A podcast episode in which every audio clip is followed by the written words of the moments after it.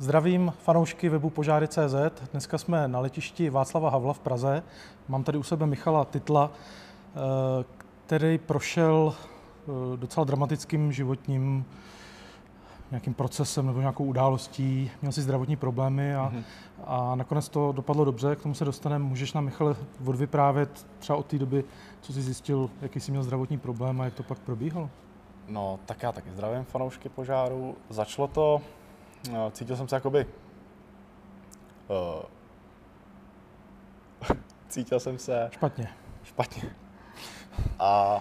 Procházíte, já ti do toho vstoupím, procházíte jako letišní hasiči, předpokládám, taky nějakýma pravidelnými kontrolama.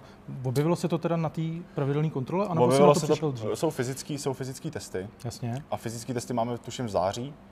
A říkal jsem si, že na ně začnu trénovat. V červnu vlastně to začalo všechno.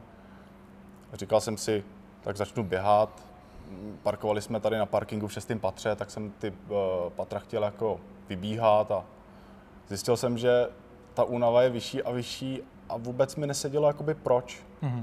Pak máme tady ještě jídelnu, tam je míň schodů a už u toho jsem býval unavený, začal jsem být zadejchaný. A pak si tady kluci ze mě dělají srandu, říkali mi vápno, neměl jsem vůbec barvu kůže, barvu rtu, ničeho.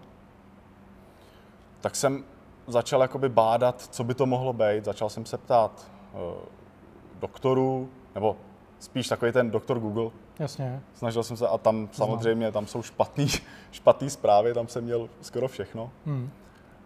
Paradoxně aplikace u jednoho mobilního telefonu, měření saturace, nasycení kyslíkem, tak kolegové měli 99, 98 a já byl pod 80. A už trošku mě to znervóznilo, tak jsem šel tady k našim Samaritánům, co tady máme. A tam všechno, oni mi dali 2 nezávislý přístroje na prst, taky na nasycení té krve. A tam to jakoby bylo 100%. Ale furt jsem měl v hlavě ten problém. Tak jsem došel k mojí doktorce, tohle všechno doprovázela extrémní bolest hlavy. Já jsem měl měsíc v kuse, obrovskou migrénu, nemohl jsem se hnout, tady do aut jsem nemohl vůbec vylézt, prostě už jsem to cítil. Najednou mi tepala hlava, vzadu krk, tak jsem to řekl své doktorce obvodní. Ta mě poslala na EKG, něco takového. Jasně. A tam jsem se jakoby léčil, ty výsledky nějakou dobu trvají a paní doktorka, že se jí nelíbila ta barva kůže, tak mě poslala i na krev. A tím to celé začalo, tou krví. Takže zjistili přesně co? Zjistili, že mám úbytek všech krevních složek, který mají být, bílé krvinky, červené krvinky, i destičky krevní, tak to začalo vlastně tou krví. To znamená, má nějaký název ta nemoc, jako přesně, jak se jí říká? To ještě jsme nevěděli, co by to přesně mohlo být. Byla tam leukémie, byla tam ten myelodysplastický syndrom a byla tam aplastická anémie. Paní doktorce se to vůbec nelíbilo, hned 11.8.2017 mě nechala hospitalizovat v Mostecké nemocnici. Tam teda na příjmu jsem se dozvěděl věci, které vůbec z krví nemají co záležet. Mamka má Crohnovu chorobu, snažili se jí dát i mě. Já jsem teda říkal, že nejsem úplně znalec nějakých doktorských věcí, co se týče krve, ale to jsou problémy se střevama. Jasně. A věřil jsem, že já se střevama problém nemám. Takže jsem tam docela ohradil. Říkali, že to budou řešit, tak mě tam hospitalizovali. Vlastně už moje imunita byla úplně nulová, takže hospitalizovali mě v pokoji, kde vlastně bylo všeho chuť. To šlo fakt jako takhle dolů ten zdravotní stav? Hodně. A tady u zaměstnavatele, abychom to trošku vrátili do té hasičiny, protože jsme hasičský web, tak zaměstnavatele teda věděli, že budeš mít už nějaký zdravotní problém a že budeš dlouhodobě pravděpodobně nemocný. To se vůbec ještě nevědělo. Já jsem vlastně k té doktorce jsem šel z noční. Já jsem vlastně ještě s tím fungoval a skončil jsem takhle vlastně hned druhý den na interně v Mostě. Tam teda mi pan doktor řekl, co by to mohlo být, že mám špatný krevní obraz a řešilo se tam, že by jsem jel buď do Ústavu hematologie krevní transfuze tady v Praze, anebo že bych jel na onkologii do Plzně. Bylo místo naštěstí tady v UHKT na Karláku, tak ještě ten den mě převáželi, dali mi dva pytle krve, to mě nabilo v tu chvíli najednou čerstvá krev s hemoglobinem, který fungoval, takže jako pro mě energiťák. A transportovali mě sem do nemocnice, to byl pátek toho 11.7. Přes víkend se nic nedělo, pak mi odebrali, vyvrtali zadu z pánve kostní dřeň, aby zjistili zjistili, co se jakoby děje. A vlastně ve středu už jsem věděl, že tam něco je z těch tří. Dávali tomu ještě čas, pustili mě, začalo se to řešit ambulantně. Začínal jsem docházet k doktorce. A už jsi trošku tušil teda, že máš nějaký zdravotní problém. Že to, ale já jsem vlastně psychicky, samozřejmě okolí to docela zhroutilo, přítelkyně, ta vůbec viděla všechno nejčernější. Týden předtím, než vlastně já jsem onemocněl, tak umřel děda, takže v rodině to bylo taky horší. A ta diagnoza teda leukémie? Diagnoza byl právě myelodysplastický syndrom, což je preleukemický stav. Já jsem si o tom něco zjišťoval, je to nějaký syndrom, který trpí každý miliontý člověk nad 50 let. Nevím, kde jsem k tomu přišel, nikdo neví, kde jsem k tomu přišel, jak se nějaký spouštěč prostě... No a dovolili ti jako chodit do práce, nebo ne? To už jsem od toho 11.7.2017 už jsem... Jsi vlastně nebyl v práci. Byl na nemocenský a už se prostě vědělo. V tu středu, vlastně když mě propouštili, tak už jsem věděl, že to skončí tou transplantací kostní dřeně. Začal se hledat dárce. Samozřejmě první se šáhlo. A věděl jsi, jak to jakoby dlouho trvá ten proces? Nebo to jsi nevěděl vůbec. Vlastně, kdyby to bylo přes sourozence, tak je to celý rychlejší. Jasně. Říkali, že zhruba v září už bych mohl být transplantován. Sestra neseděla 10 z 10, měla jenom 5 těch bodů, který oni potřebují. A tak se čekalo na dárce, který vlastně jakoby, do kterého se žádné z registru. To vše taky záleží na pojišťovně, která vlastně musí přislíbit že to zaplatí. Není to vůbec nic příjemného. Fakt nejvíc jsem se bál toho, že to ta pojišťovna nezaplatí, protože co potom? Takže pro tebe teďka v tu chvíli nastalo to nejdůležitější, sehnat vhodného dárce. Ano. Jak jsi říkal, hledalo se mezi rodinnými příslušníkama. Oni hledali v tom registru. Myslím, jakoby zdravotníci, ano. Doktoři hledali v tom registru. A na první jako dobrou nikdo. Takhle já tomu úplně nerozumím. Já vím, že hledali... Předpokládám, že ten registr to je v rámci České republiky se hledá nejdřív. Celosvětově. Takže celosvětově hledají. Co jsem tak jako pochopil, pozjistil, třeba ležel jsem s kolegou, tak ten našel nějakou mladou slečnu z Německa. A co jsem ležel na pokoji a já měl teda českou z Plzeňska, tuším, že 36 let. A to bylo takový, až se mě jakoby dotklo, proč je jenom na celém světě 31 milionů dárců. Tak jsem si... Pojďme k tomu, jak probíhala vlastně pak to hledání toho vhodného dárce. Ty jsi se do toho sám nějak jakoby zapojil, protože my víme, že proběhla nějaká kampaň, že kamarádi ti tady pomáhali. Pojďme říct, jak vlastně proběhlo, nebo jak na to reagovali tady vlastně kolegové, co všechno se v tu chvíli, když už víš, co ti je a co potřebuješ, tak co se jakoby rozběhlo? Začalo to, ty kamarádi tady, nebo kolegové v práci, tak jakoby ty to docela nenesli úplně nejlíp. Věděli, že tady asi úplně nejde o chřipku. Jasně. Takže ty, co nebyli v registru, tak se hromadně sešli. Tuším, že to byl den otevřených dveří u nás na Karláku. A tuším, že 15-16 lidí se tam zapsalo úspěšně do toho registru. To je úžasný. Neskutečná radost, úplně mě to zahřálo u srdce, i když jsem prostě věděl, že se nemusí stát, že to bude nikdo z nich. Je to hodně malá pravděpodobnost. Jasně. Ale i tak prostě udělali to. Tam je důležité to, že ty lidi zase pomůžou třeba někomu jinému. Tam dost lidí se bojí, že dárcovství kostní dřeně bolí. Všichni se toho bojí. Je to jenom ampulka. Nebo ani ne ampulka, prostě je to obyčejné odebrání krve. Tím jsme zapsaní do registru. To je celý. Jasně. Pak už ten proces té transplantace může být nějakým způsobem třeba nepříjemný pro toho člověka. V dnešní době si myslím, že se to dělá v anestezii, ať už částečný nebo úplný. Mě odebírali vlastně z té pánve, tak jsem dostal oblbovačku do žíly. vůbec nic jsem necítil, že navrtali něco. Takže to bylo v pohodě, to jsem dostal dvakrát do každé strany na pánvi. Pak teď po roce mě paní doktorka chtěla jakoby ještě jednou vyzkoušet, jestli to všechno funguje, tak mě navrtala do hrudi. To už teda trošku bolelo, ale furt tam byla jenom částečná, prostě jenom umrtvení toho vpichu. Víc už to bolelo jenom chvilkou, když odebrali. Tuším, že to je na celý den, ten, jakoby, když se odebírá ten separát. No a takže zapsali se kolegové. Ještě máš nějakou další, jakoby, nebo měl jsi nějaký zprávy, že se to nějak rozběhlo napříč teda jakoby hasičem a ono se to, medializovalo se to vlastně? Myslím, že trošičku se to medializovalo. Minimálně třeba Facebook, sociální sítě, že jo? Tak ty požáry trošku. Požáry taky samozřejmě. Trošku se to medializovalo, chtěl jsem, aby to mělo trošku větší ohlas.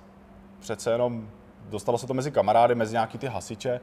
Samozřejmě na té sociální síti, mám Instagram, kdo mě tam sleduje, najednou zjistili, že z nějakého obyčejného kluka, který tamhle dával příspěvky z letiště, najednou něco se děje, tak už začali bystřit, hodně lidí mi začalo psát, prostě co můžou pro mě udělat.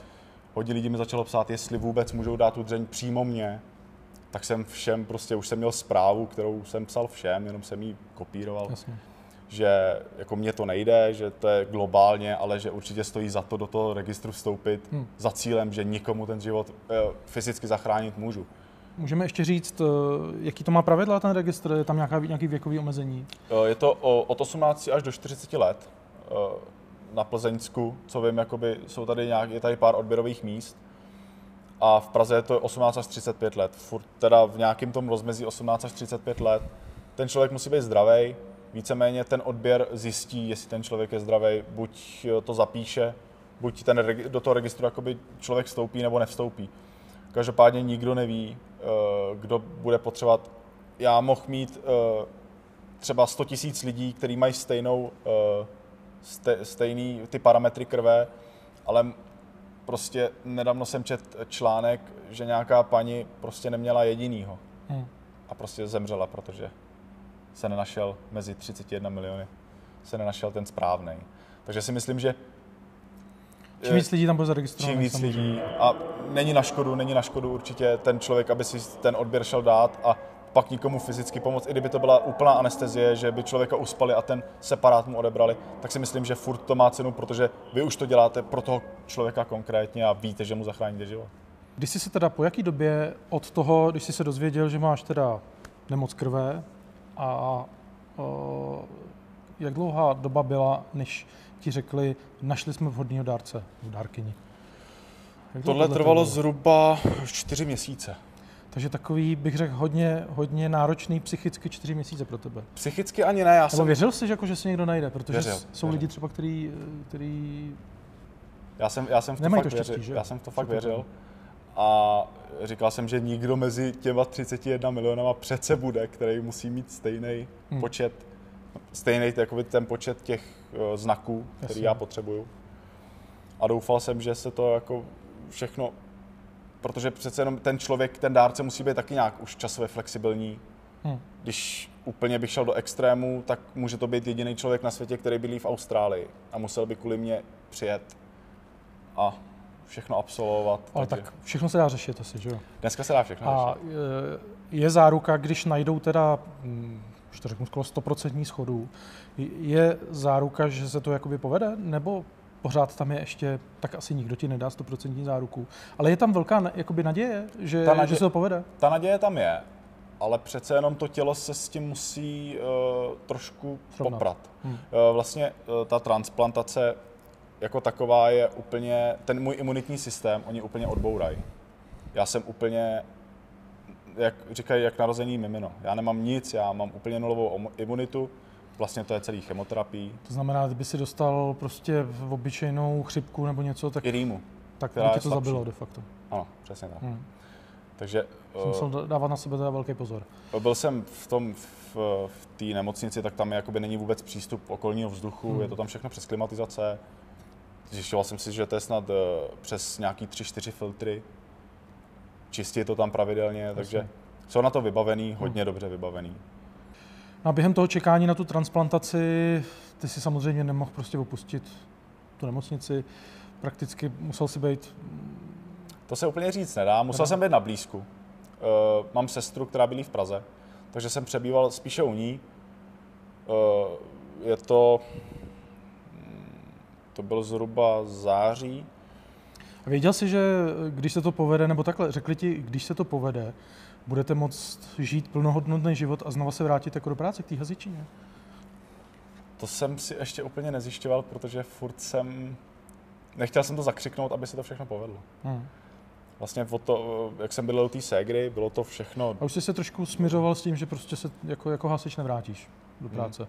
Nepřipouštěl jsem si to, ale bylo to všechno v tom. No. Už já vlastně od malička k té práci prostě žiju. Vůbec jsem si neuměl představit, kde bych jinde pracoval. No a ty 4 měsíce byly ještě nějaké jako odezvy? Probíhalo dál ta kampaň určitá, jakoby vůči tobě? Předpokládám, že kamarádi všichni podporovali. Tak máš třeba ty vůbec čísla, kolik od toho, co ty si to dal vědět svým okolí, tak kolik třeba se mohlo tak zhruba přihlásit? Jakoby to lidí, jsem si nedokážeš to takhle. A měl jsi ty třeba zpětnou vazbu od toho registru, že ti třeba říkali, že to vyvolalo nějakou... My jsme tady začali povídat, tak ty jsi mluvil o tom, že jako zaregistrovali určitou v tom tvém okolí, třeba v okolí letiště nebo v okolí hasičů, že se jim tam najednou začali hlásit víc hasičů. Byl jsem s přítelkyní na kontrole v nemocnici a mezi, když jsme si krátili dlouhou chvilku, tak že chce jít do registru. Tak jsme jeli na IKEM, tam jsme přišli a byla tam paní doktorka, která se ptala, jestli chceme teda darovat, jestli chceme vstoupit do toho registru. Ptala se přítelkyně, jestli teda může, tak to tam jakoby zjišťovali. A pak se ptala mě a já jsem ze srandy řekl, že já jsem ten, co to potřebuje. Tak chvíli bylo ticho, odešli a za chvilku přišli, že teda zavolají nějaký, teď nevím, kdo to byl, jestli to byl nějaký ředitel Českého registru nebo Nikdo přišel, bylo tam dost lidí a že mi chtějí poděkovat, že teď kvůli mě chodí hodně lidí a obracejí se na moje jméno, což trošku potěšilo.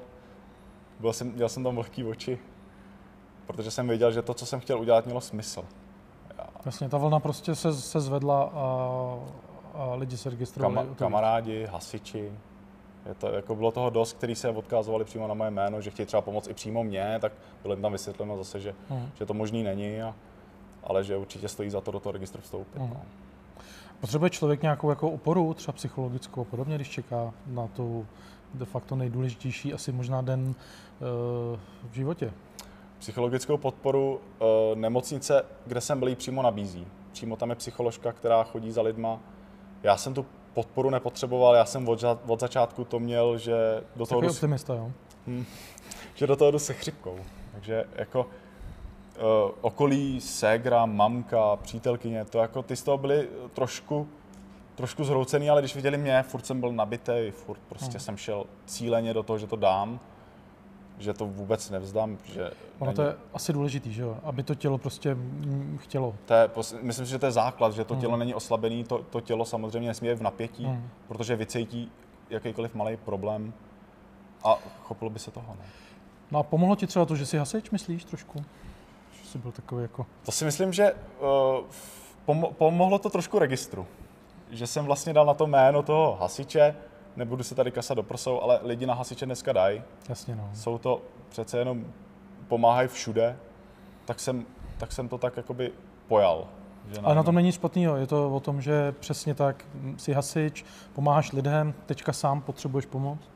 To znamená, že to vyvolalo určitou vlnu a do toho registru se prostě přihlásili lidi. Nemáš náhodou třeba informaci, že někdo, kdo se přihlásil na základě toho, že ti chtěl pomoct, že třeba vyšel někde a už jakoby pomohl, třeba tady s kolegů a podobně, že ho oslovili a řekli, vás potřebujeme. Ne přímo pro tebe, ale prostě pro někoho. V okolí jsem ještě takhle nikoho neměl. Ten registr vlastně, mě překvapilo, že ten kolega, co leží vedle mě, vím, že v Česku je hodně registrovaných dárců, ale že šáhnou do Německa po nějaký slečně. Tam asi, jak to ten registr v uvozovkách vyplivne. Prostě oni zadají nějaký ty jeho parametry a teď najednou se nikdo ukáže a oni po něm hrábnou. No. Hned to oslově, jestli teda furt o to má zájem, dost lidí i píše, že ne, že najednou se toho bojí. Já jsem si měl taky jednu takovou zkoušku jako ohněm, o kterou jsem se docela bál. Šáhli do registru, ta paní bylo to naplánované na nějaký leden. Paní řekla, že v lednu nemůže. A mě pan doktor řekl, já už jsem padal do takových sepsí, že přes noc jsem z ničeho nic doma, nebyl jsem venku, dostal 41 horečky. Už jsem byl v Mostě, protože dlouho mi nic nebylo, tak jsem jel do Mostu domů a odvezla mě rychlá v noci. Takže lékaři už doporučovali to okamžitě?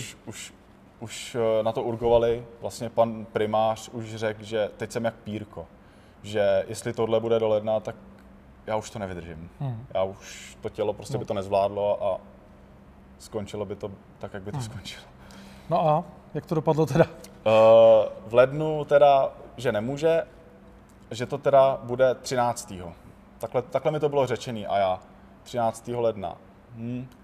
Tak to je docela dlouhá doba, protože 1. listopadu mě hospitalizovali v Mostě, tam mě teda ještě ten den převáželi do Prahy a tam jsem ležel na jipce a z jipky jsem šel rovnou na vlastně tu transplantační oddělení. A furt jsem čekal, že proč budu ležet měsíc a půl v nemocnici, když to je prostě dlouho, jako budu tam nikomu držet místo, zase kdo to nikdo potřebuje.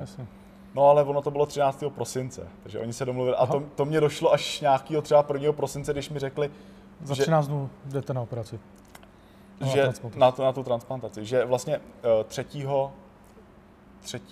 prosince jsem přejížděl na transplantační oddělení a řekli mi, že 5. mi začnou chemoterapie. A já jsem si řekl, teda to je asi 13. No a to je 13. prosince. No, tak naštěstí jako začal jsem se radovat, všem jsem to začal psát, samozřejmě v rodině, všude, i tady v práci měli radost, že už konečně se to blíží, ten můj den, který vlastně já už slavím i 13. prosince jako narozeniny. No.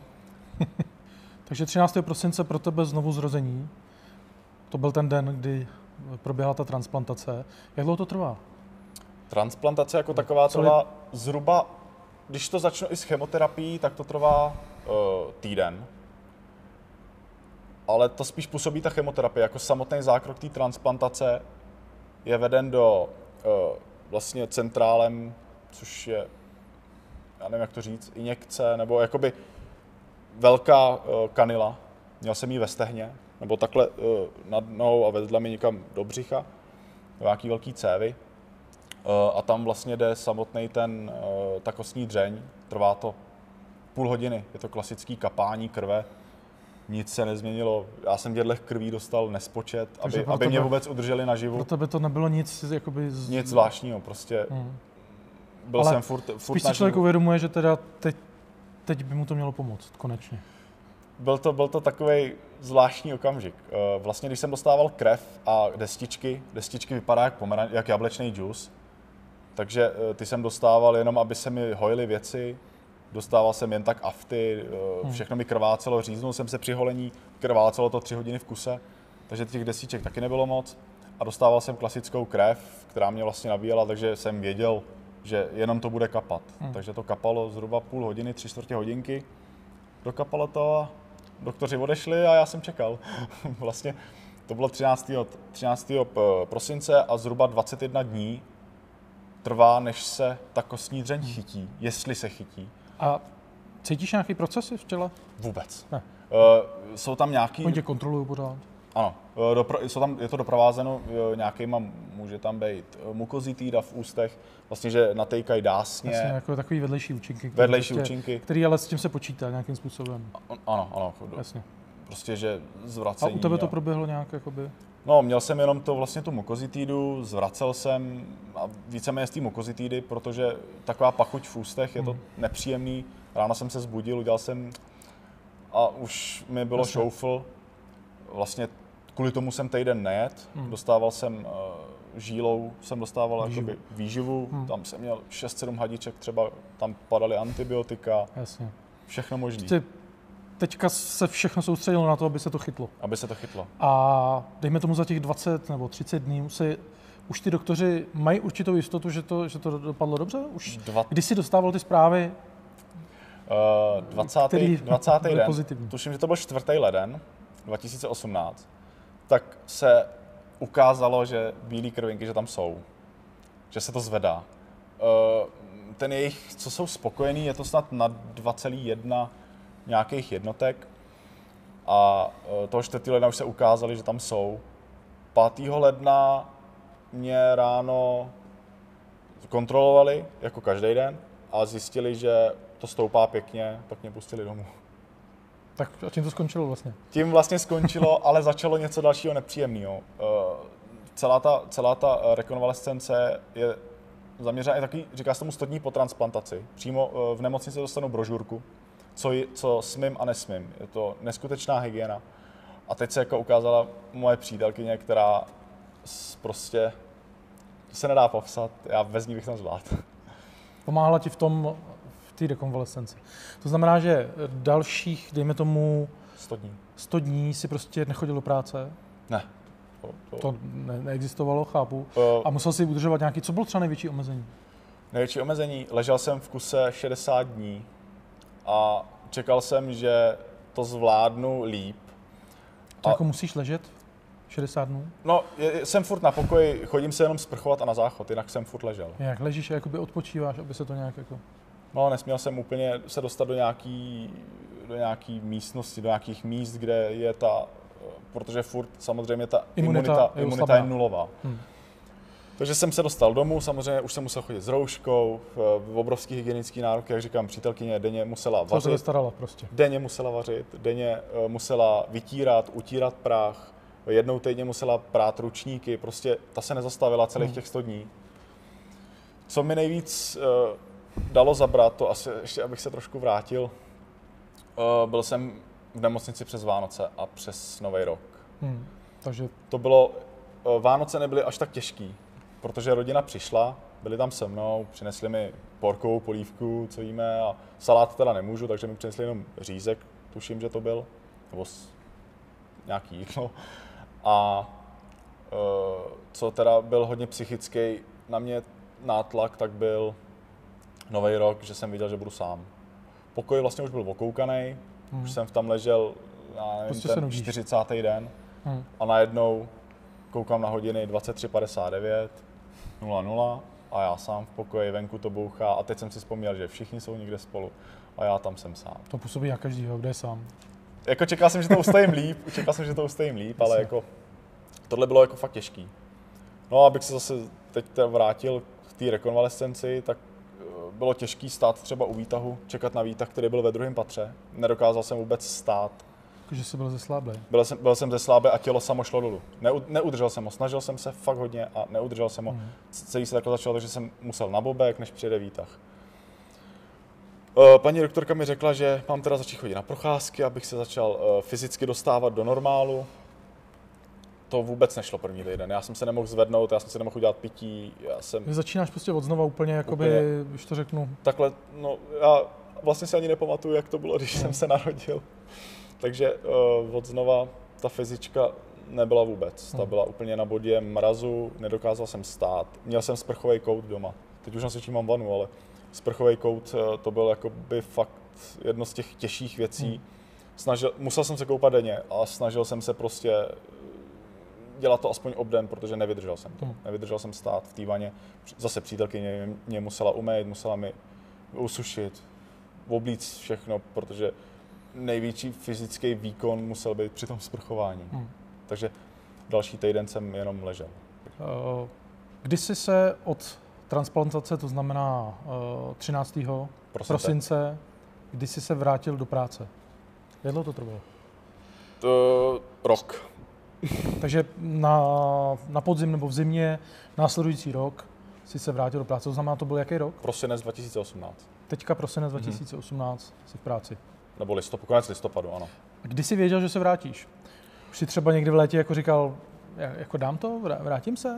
Nebo... Já jsem se na to připravoval. Snažil jsem se jezdit na kole a jakoby víc chodit na ty procházky. Takže se to zlepšovalo, ten tvůj stav prostě. Začal jsem cítit, konečně mi začaly růst vlasy, takže už jsem se cítil, jako to bylo dřív. Už jsem nepotřeboval žádný ty krve, už jsem měl tu energii. Minimálně si věděl, že to bude v pohodě, a když nebudeš u hasičů, tak prostě budeš žít nějaký jiný život. Tak takhle ale jsem si nepočítal. Ne, a chtěl jsi se vrátit prostě k hasičům. Já jsem do té práce, když to řeknu, zažranej. Přemýšlel jsem, co bych šel dělat. Mám vlastně řidičáky, tak jediné, co mě napadlo, že bych šel někam za volant, kdyby to nešlo. Ale furt jsem si to nepřipouštěl. Říkám, furt prostě budu dělat všechno pro to, abych se dostal sem. Tady ti pořád drželi práci? Tady jsem byl vlastně furt zaměstnaný. No a kdy se rozhodl, že se vracíš? Musel jsi nějaký testy splnit, tak? Vlastně v prosinci, teda v létě roku 2018, tak jsem měl rok marodní. A to vlastně končí nemocenská a musí se zažádat u České správy sociálního zabezpečení o prodloužení nemocenský. Naše paní doktorka v Mostě tak mi ho poprvé prodloužila s tím, že podruhé už mi ho neprodlouží. Důvod jsem neznal. Řekla, že nízký hemoglobin, že mě s tímhle hemoglobinem, což mám 120, přes 120, že mě nepustí, že ho mají ženy, že chlap má mít 135.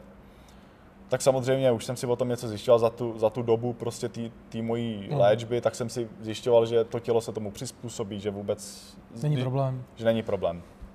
No, uteklo ty 3 měsíce, které byly prodloužené, zažádal jsem si znova, protože s paní doktorkou jsem se domlouval, s mojí paní doktorkou tady v ústavu hematologie, jsem se domlouval, že ten nástup by byl vhodný v tom lednu, až skončí takový ty mrazy, chřipky. Jasně, až bude trošku víc. Až se to trošku sklidní, takže by to v tom nebyl problém. No a v listopadu jsem zažádal, 25. mi končila nemocenská, tak jsem si zažádal o prodloužení té nemocenské.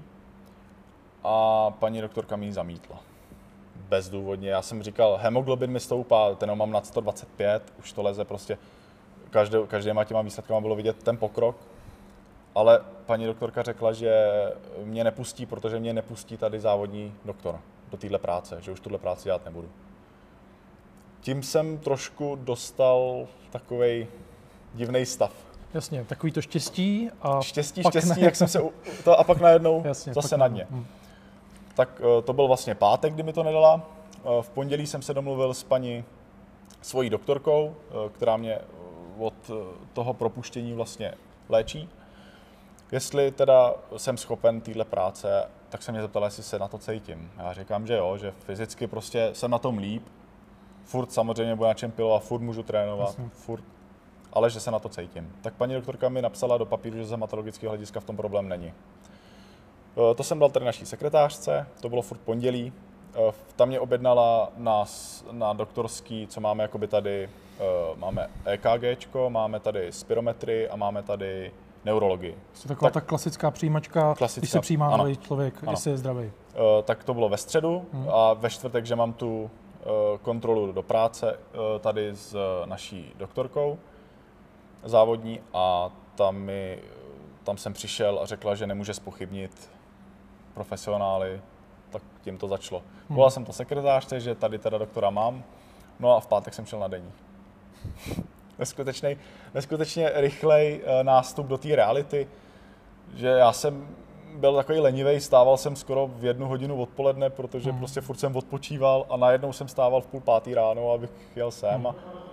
Ale prostě já jsem se do té práce těšil, já jsem ani nedoufal v to, že bych se sem nevrátil. Předpokládám, že i kolegové byli rádi, že se vracíš. Pořád je tady riziko, že se nějaký zdravotní problémy vrátí? Myslím si, že tady u těch onkologických nemocí to hrozí. Vždycky tam něco hrozí. Ale teď se úplně jinak hlídám na své zdraví, koukám úplně z jiného úhlu, než jsem koukal. I ten život asi bereš trošku jinak, viď? Přesně tak, život prostě má úplně pro mě jinou cenu. To, že dost lidí si řekne, že život je jenom jeden, já si ho budu užívat, to si nedokáže vžít do mojí situace, která prostě, ta samá věta má úplně jinou váhu. Jsem úplně jinak citlivý kvůli tomu. Jenom si vzpomenu prostě, že si toho životu a najednou prostě už začínám přemýšlet, co kdyby se to vrátilo, ale zase to tělo musí být silný, aby vůbec tohle nepřišlo. Takže jsem... Na tom je zajímavý, na tom tvým příběhu, že jsi se vlastně po takové době dokázal vrátit zpátky do té práce, byť to třeba nikdo nepředpokládal a ta práce náročná je. Zajímavý na tom je, že se zvedla ta vlna těch lidí, kteří byli ochotní třeba díky tobě se nechat prostě zapsat do toho registru. Takže to asi je poděkování všem, kteří to udělali. To určitě. A tobě můžu jenom popřát, aby se ti dařilo a aby si už byl zdravý a aby si tady užíval v té práci, protože ji máš rád. Já moc děkuju. Tak jo, vám taky děkuju, mějte se.